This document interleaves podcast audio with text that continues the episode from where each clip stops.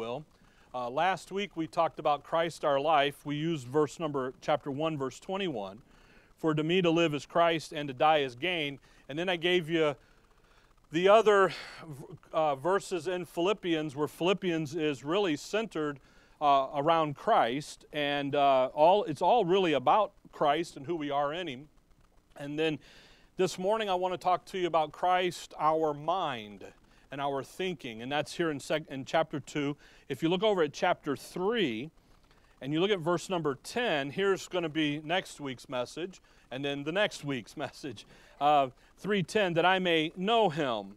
And, and that's really as Christ our goal, to, the issue of getting to know him and, and to know everything about him, and we'll spend some time there.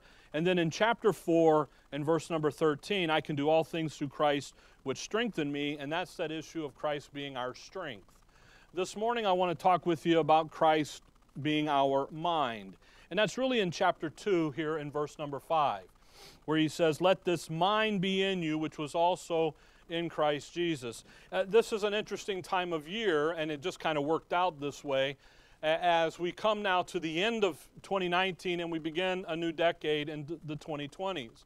And, the, and this time of the year, I usually sit, I have been over the last the, the month here thinking about the past and looking to the future things that, to do ministry wise here coming next year. Uh, we'll have i'll have more to say about that at the end of january at the state of the assembly address but just different things coming up and would like to do have you be a part of and everything. And as you begin to do that uh, for me anyway set goals look at things you, you real quickly you kind of get pulled away from really christ being our mind and you start thinking and you get going. And that's really what the Lord's table is all about. It's, it's a fellowship meal, but it's a meal designed to make you stop, think about who you are in Christ.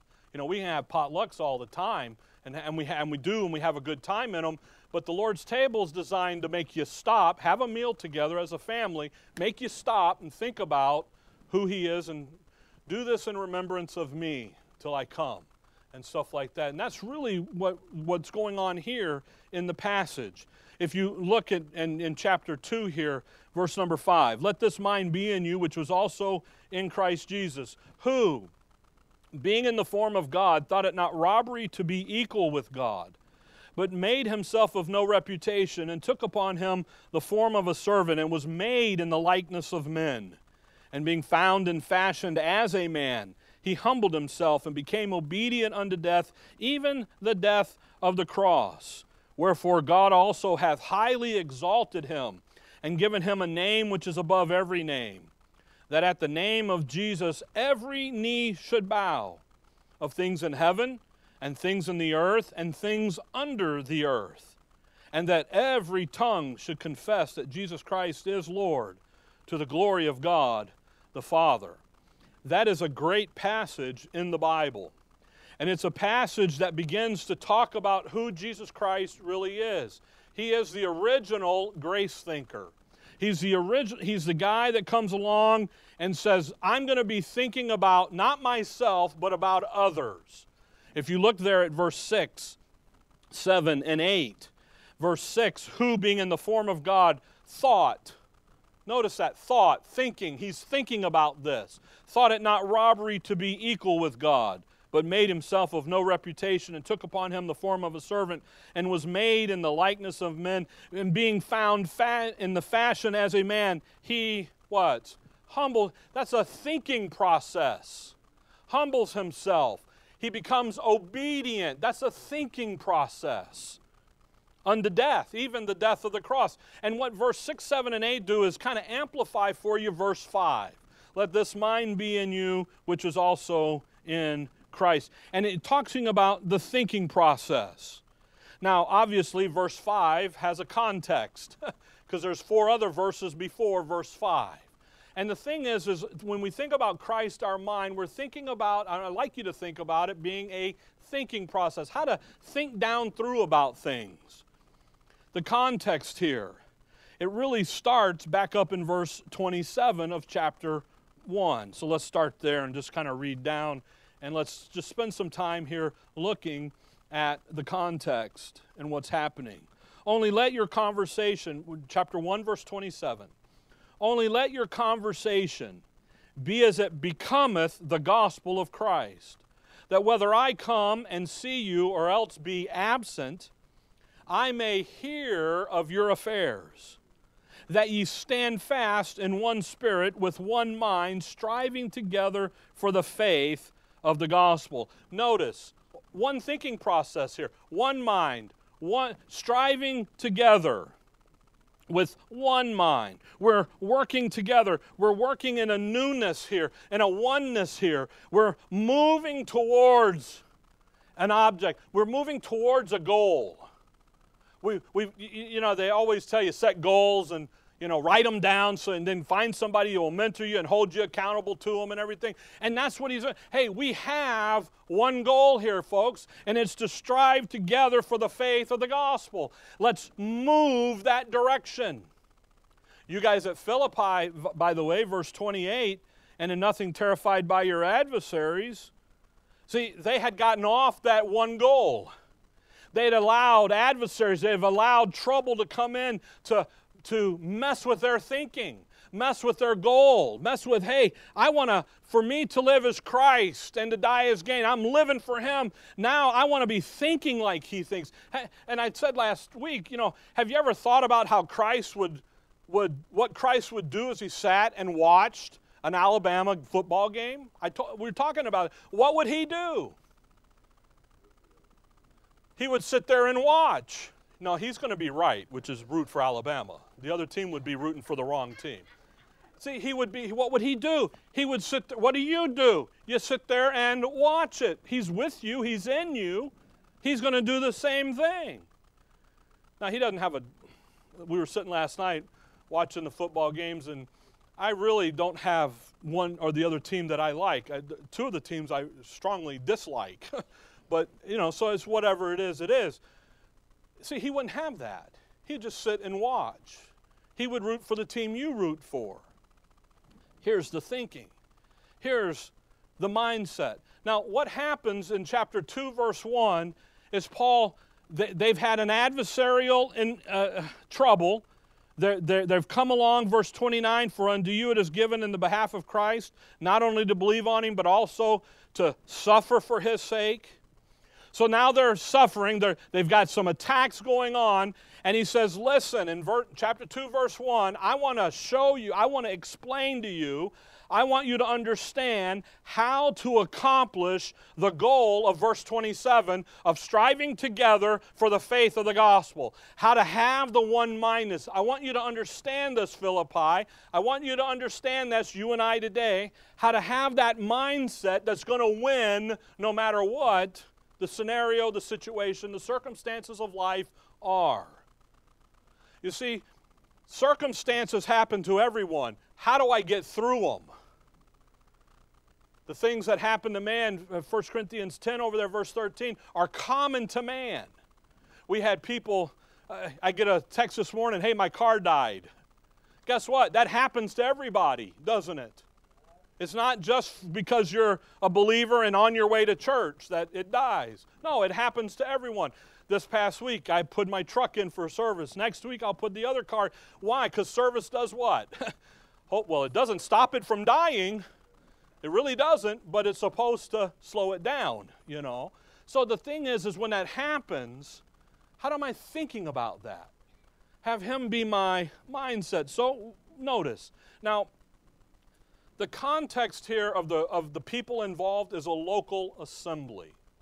And we need to remember that. As, as we stand in one mind, one thinking process, and think about things, we're doing this together. But you have to do this individually. Because the local assembly isn't the building, the church isn't the building, it's the people that are sitting in the building. And if you choose to think this way, and then I choose to now we're all thinking the same way. Okay? We will always all have different opinions because we are all different. We've had different raise upbringings, we've had different influences over life. You'll have different things come into you, but we're all thinking about what? Him and where we're going. Verse 1, chapter 2, verse 1. If there be therefore any consolation in Christ, Now, the if there is not a maybe or maybe not, but rather it's a challenge. Chapter 2, verse 1. It's like I would look at Ricky and say, If you're my son, then you wouldn't do that. Now, there's no doubt when you look at him, he's my son, okay? This morning we're sitting in the car and I said some things, and my mom sitting in the back goes, Boy, you're just like your dad. And, well, there's some inherited stuff there. I'm, I'm not always around dad. I only see him a couple times a year, but we just knew natural things because he's my dad. This is, this is a challenge. If there be any consolation in Christ, is there consolation in Christ? Yes, there is. Okay? Therefore, this is what we're, just talked about up there in verse 27 the one mind and striving together and standing fast in one spirit.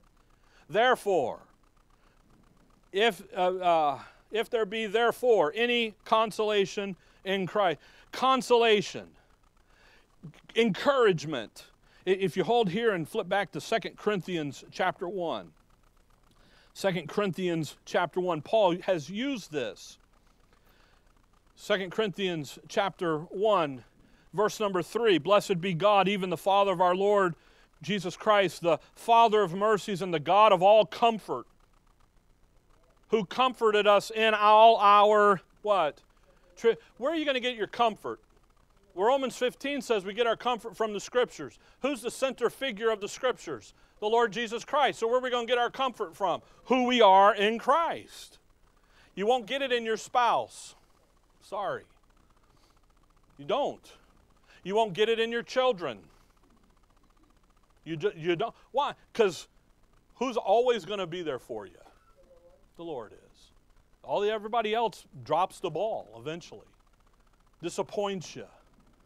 I worked with a guy one time. He said, Rick, no expectations, no disappointments. And I'm like, yeah, yeah, whatever. And then I realized what he was talking about, you know. Verse 4 who comfort us in all our tribulation. That, why does he comfort? Why do we get our comfort from him?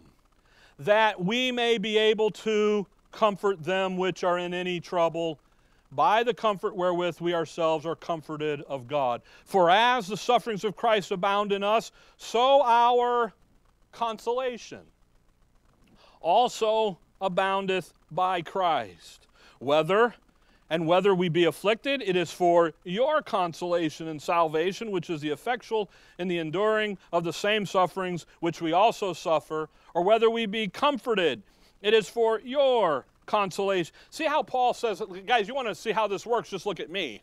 I'm your pattern. Now go back there to Philippians 2. When he talks about consolation, he's talking about encouragement, he's talking about getting through the issue. There's no, there's no thing too big to be able to look at the Lord and say, okay, Lord, I need your help to get through that. And then let the Word work in you and let the Word be what generates and controls your thinking. Back in Philippians 2, verse 1 if any comfort of love, you know, that's a wonderful thing. You are the object of God's love. The world doesn't love you. It doesn't. God commendeth his love toward us, and not while we were yet sinners. What did Christ do? Died for you. Romans 5 8. You see, folks, while the world doesn't accept you, doesn't love you, God does unconditionally. He comes along and he says, you're the object of my love. Because where are you? You're in my Son. And because you're in my Son, I love you. And I got some things for you. If any, fellowship of the Spirit. Wow. Fellowship of the Spirit. That reminds me of Ephesians 4. Flip, just flip back there. Ephesians 4. And verse number 1. Paul says, I therefore, the prisoner of the Lord, Ephesians 4 1, beseech you that ye walk worthy of the vocation wherewith ye are called, with all lowliness and meekness, with long suffering, forbearing one another in love, endeavoring to keep the unity of the Spirit in the bond of peace. The fellowship of the Spirit, our partnership right here amongst ourselves. You know, we're, we've all been to Calvary. If you're saved today, you've been to Calvary. Those events at Calvary, the Spirit gets involved. 1 Corinthians 12, He takes you over and He baptizes you into the body. He places you into the, that is not a water baptism, that is a spirit baptism. He moves you from, from here to there. He says, Now you're mine, and I am yours. But we have a fellowship, don't we? We have a fellowship of the Spirit. We have a oneness there, don't we? Again, we can disagree, we can talk, you know. Uh, like I always say, if you want to be wrong, go right ahead and be wrong. That's fine. And we can go through all of that. But when it comes back to the center, what is it? It's who we are in Christ. And that fellowship of the Spirit comes in. Then he says in Philippians 2, I'm back in 2, verse 1 if any bowels and mercy, bowels, that inner recesses down deep inside, you know, that's really where caring for other people comes from the true caring for other people. You, you can come over here and do the superficial stuff and, yeah, yeah, okay, whatever. But man, to really get down deep inside of you. The issue there is about taking care of one another. So, Paul here, he's just reminding you who you are in Christ, is what he's doing. He's reminding you how he loves you and how his love is where your comfort is. Then he reminds us of the activity of the local assembly is that fellowship of the Spirit, working together, doing what God would have us do today as a local assembly. And one of those components is that in, in issue of tenderness and caring for one another, deep down, heartfelt, not just the showy go, show and go. You know, the old saying, fake it till you make it. not talking about that. We're talking about really deep, so that activity in the local assembly. Then he says in verse 2 Fulfill ye my joy. Boy, here's what makes Paul happy. Here's my joy. Fulfill ye my joy. Paul says, Man, when I look at you guys down there at Philippi, you got all you're all scatterbrained, you're all over the place. I'm trying to get you back back underneath the, the one spirit, the one mind, the striving, the working together. So fulfill ye my joy. Do what's going to make me happy, and look at what makes him happy. Send me a gift. No? Take out the garbage. Clean up your room. Vacuum the floor. Doesn't say that, does it? What does he say? That ye be like minded. Isn't that interesting? Like minded, one accord, one spirit, one mind. Think like the doctrine has taught you to think like. We're in Philippians. We're not in Romans. We're in, some advanced territory here. You need to get that doctrine into your inner man and let's go think like that does. Let's think like verse 1. Let's have verse 1 be our thought process. Be like minded, having the same love Oh, isn't that the supreme mark of Christianity of a, of a Christian life is that issue of charity. Charity is the bond of per- perfectness, Colossians calls it. Paul tells Timothy that the end of the commandment is charity.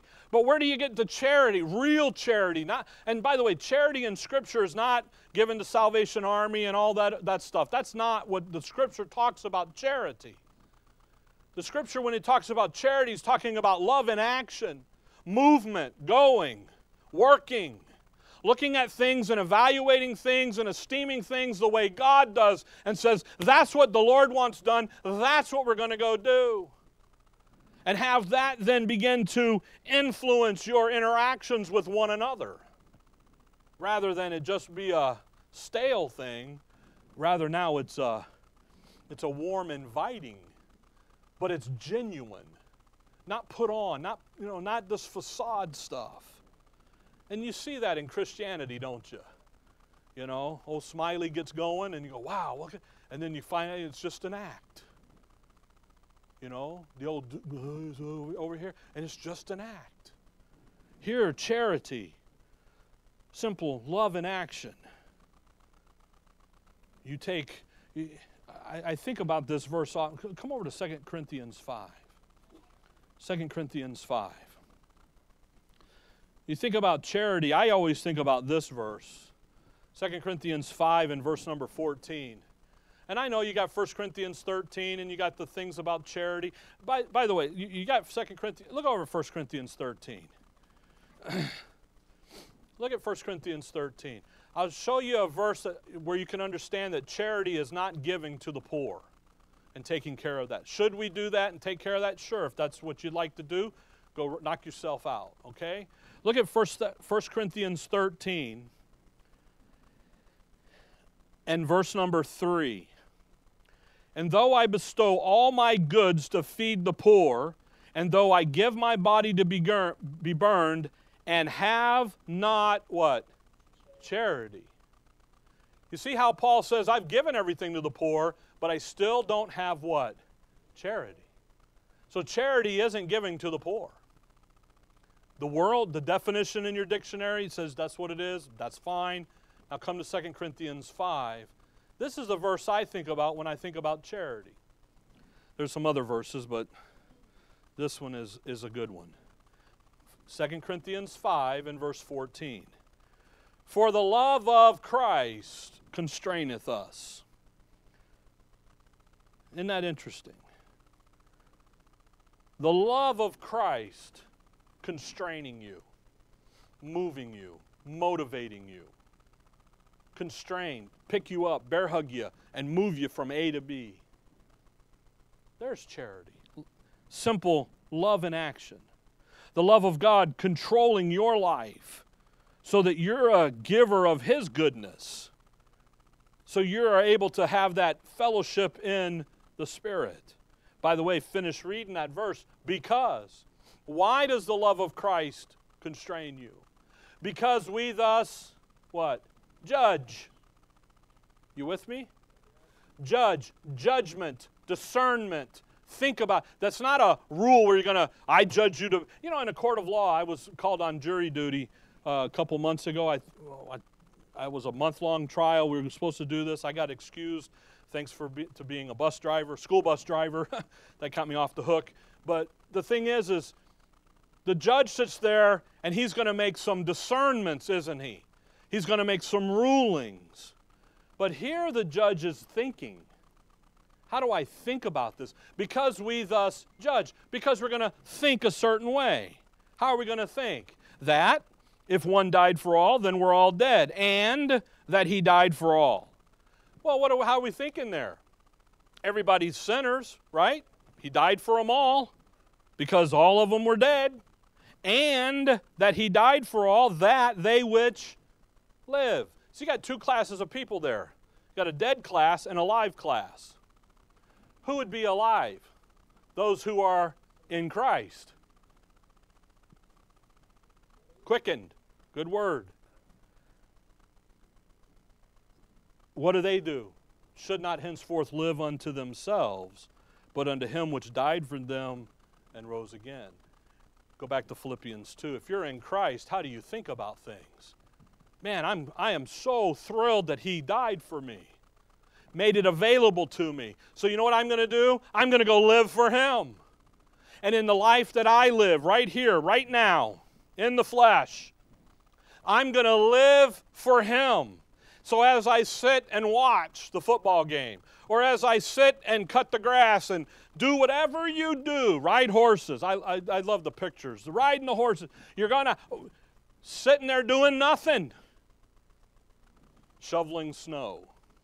No, okay, all right. Well, just wait. What'd you say? A couple days and it's all melted. I, folks from Prescott. I love that. Just wait, it'll melt, you know. What, whatever it is you're doing, do it because He loved you, He died for you. Do it with the right mindset. See, folks, this is all mindset. Philippians 2. Watch the next verse, verse 3. Let nothing be done through strife or vainglory. Boy, Strife and vainglory would be the flesh at work, wouldn't it?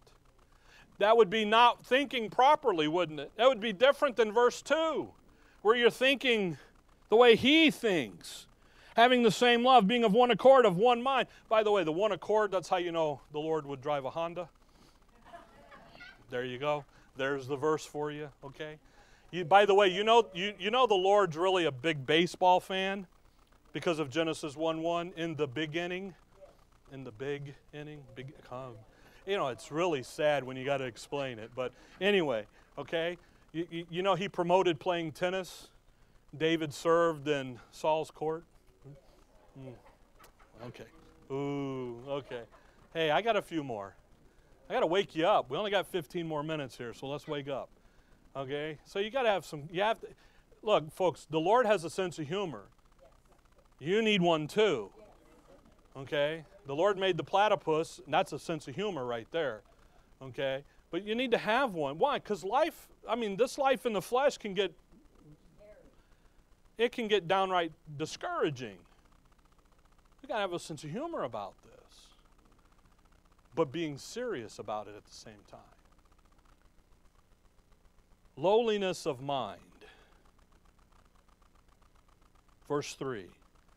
Strife or vainglory. That's all activity of the flesh. Let's, let's set that aside.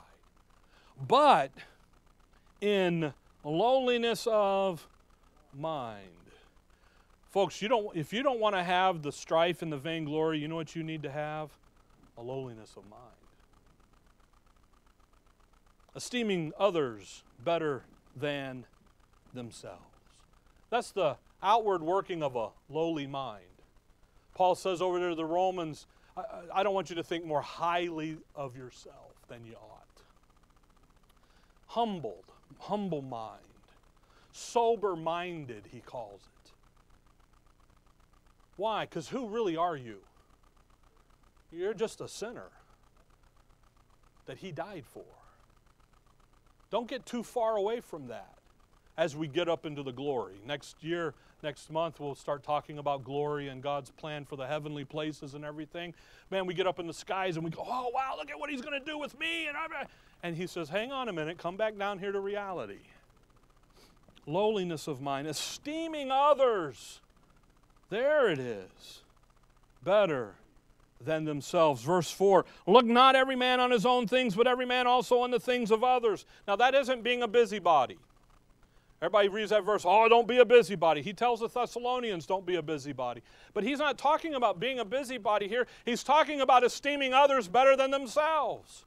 Looking around. You know that acronym JOY? The word joy? J equals who? Jesus. O is others. Y is you. So you begin to literally dive for the bottom of the list. Lowliness of mind, not feebleness. but lowliness, thinking about others better than yourself. You look over there at what other people are doing, how can I help them? That's what he's talking about. You know what he's talking about being? A servant. That's what he's talking about being. Coming around and looking and saying, you know what? I can, let me, how can I help you? What can I do to help you? Let me serve you. Again, context is a local assembly. You can do this in your home. You should be doing it in your home. How can I be there for you in the role that I play? In a local assembly, in home, job, whatever. Because look at verse 5. This mind, let this mind what mind? Esteeming others better than yourself. Thinking about other people, thinking about being a servant. This mind be in you, which was also in Christ Jesus. Thinking about other folks, thinking about others, serving others. Let this mind, let the mindset that Christ is going to have here as he decides to go and die at Calvary and do and function as who he is and, and do the will of the Father and carry all of that out. Have that, that mindset. be what is in the local assembly, be in your life, working together for the benefit of each other, having this mindset. Now, you can't have the mindset of the next three verses.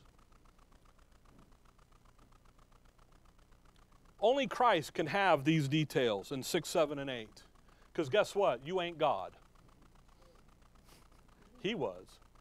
But you can have the what? You can have the understanding of the first four verses because the first four verses are what gives him the mindset in verse 6, 7, and 8. What does he do in verse 6? Who, being in the form of God, thought it not robbery to be equal with God. Look at that. Was Jesus Christ God? Yes. He is Trinity, He is deity. People go, oh, how do you understand that? How do you understand the Godhead? But, well, he's, it's, the Godhead makes, is made up of three persons. You want to understand that? Are we all human in here today? I think the dog's next door, right? We're all human in here, right? Are we all different? You know that the Godhead, what makes up the Godhead, there's three people that make up the Godhead. Just as humanity, us in this room, the 50, 60 of us, make up what? Humanity. That's not hard to understand. You got to get your head out of the theology books. But he's also what? Man. He's the God man. Now, that blows your mind even bigger. He is 100% man, but he's also 100% God. But what I want you to see in verse 6 he thought it not robbery to be equal with God. Come over with me to 2 Corinthians 8. There's an unselfishness here by the Lord Jesus Christ in this. 2 Corinthians 8. I got to get there. That's, that's being personified here, that's being brought out. 2 Corinthians 8. There's a wonderful verse in verse number 9. 2 Corinthians 8, verse number 9. For ye know the grace of our Lord Jesus Christ, that though he was, he was God. Yet for your sakes, humanity, he became what? Poor.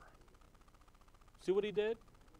He thought it not robbery to be equal with God. It's no problem for me to be God. There's not an issue there. I am God. I am part of the Godhead. But you know what?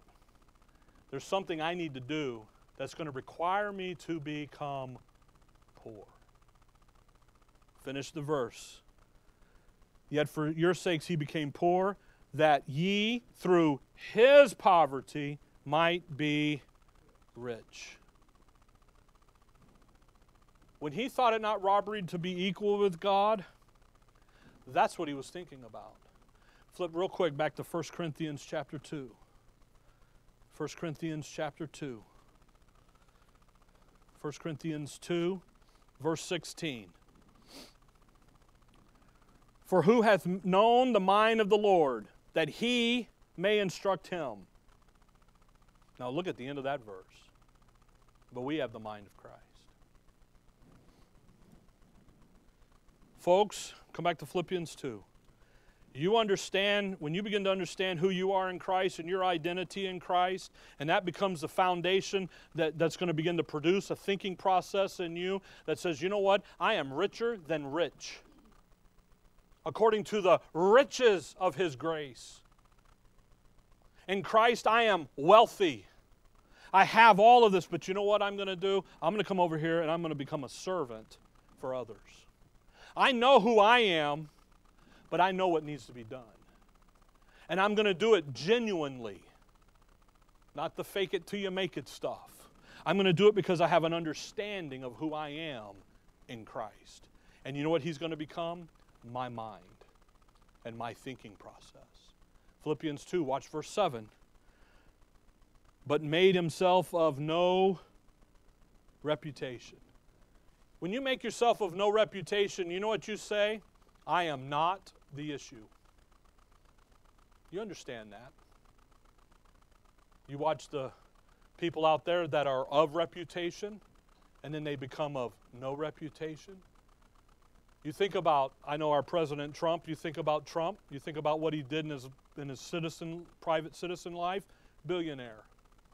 When he became president, he had to divide, devoid himself of that, didn't he? He had to leave it, sign it all over to family, whatever. But you know what? It didn't never made him not a billionaire. He was, he's still a billionaire. He made himself of no reputation.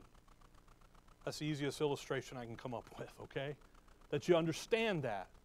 When he leaves office one day, guess what he becomes? What he's always been a billionaire. He just now goes back into the private side. When the Lord says, I, he says, being made himself of no reputation, he never stopped being God. He just said, I am not the issue now. The issue now is the word and the will of my Father. In the Garden of Gethsemane, he says, he looks at that cup of the wrath of the indignation of God that's going to fall on him on the cross, and he says, Not my will, but thy will be done. And he says that after he's asked the Father, Is there another way that this cup can pass by? And the Father says, No, you're it. you agreed. Let's get it done. And he says, What? Not my will, but thy will. I'm not the issue. Doing the word of the Father, doing obeying the word of God is the issue. He took upon himself the form of a servant. Notice, and was made in the likeness of men. Notice the form of the servant is before the likeness of men in the verse. Because a servant is, is a mindset. Being a servant and serving and doing is a mindset. It's a mindset of the Godhead. God the Father serves the Son, the Son, the Holy Spirit, the Holy Spirit, the Son, the Holy Spirit, the Father, the Son, the Father. They, they intricately serve one another and promote each other. We don't have the time to run the verses. But in the verse, the form of a servant is first, then the likeness of man. There he is, there's our humanity he comes in. Then, verse 8 and being found and fashioned as a man, he humbled himself. His unselfishness becomes the issue.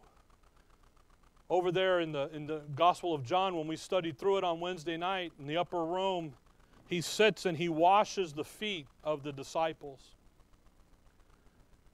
And they, they're like, no, no, no, no, no, we'll do it, we'll do it. And he says, no, you need to see what a servant looks like. Uh, those are paraphrase my words. Because in my kingdom, you're a servant. That's what we do. We don't rule and lord like the Gentiles do and command and all, but we serve. And you guys need to understand what a servant looks like. He humbled himself and became obedient unto death, even the death of the cross. You know what the Father told the Son? You're going to go die. You're going to be buried. My word, my guarantee is on the third day I'm going to raise you because you're the kinsman redeemer. You're my son. When the Lord hangs on, goes in before, he's in the garden and he says, Not my will, but thy will. He knows the word of the Father is in the third day. What's he going to do? Resurrection. He became obedient. Obedient to the word of the Father. He became obedient to God's word. That's what he did. And he says, I'll go do that. And when I do that, that is the let this mind be in you, which was also in Christ Jesus. I'm going to obey God's word. And the word of God to me, Jesus Christ, his son, was that I had to go and die and do what needed to be done because I am Israel's Messiah. Paul comes on the scene and says, You see all those events? Now that's what it means to you and I as the Gentiles, because look at what he changed the dispensation right here. Now he's going to the Gentiles and we're doing this. And the heartbeat of it is the cross of Calvary. The center of it is the cross of Calvary. That's why Hebrews 10, quoting Isaiah, quoting Psalms, and says, And lo, in the volume of the book it is written about who? Me, the Christ. Why? Because he absolute obedience to the word of the Father. So what does the Father what does God the Father do? Verse 9. Wherefore God Watch what God the Father does. Also hath highly exalted him and given him a name which is above every name. That at the name of Jesus, boy, don't you understand why the religious people hate the name of Jesus of Nazareth? They hate it. Why? Because look at what God the Father did to it. He exalted him. That at the knee, that at the name of Jesus, every knee should bow. And just in case you don't understand what every knee is of things in heaven and things in the earth and things under the earth. Woo! Who's in heaven?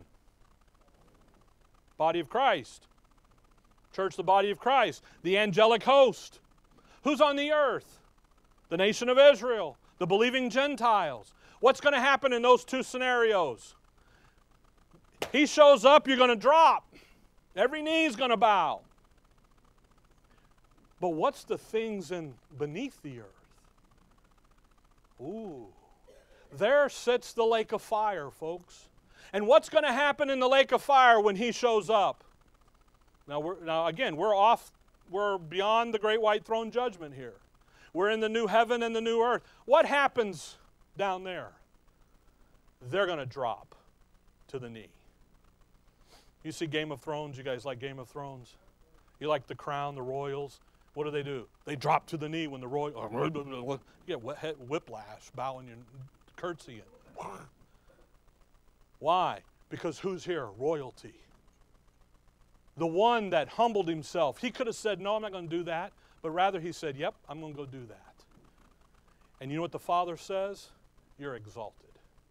I'm going to exalt you.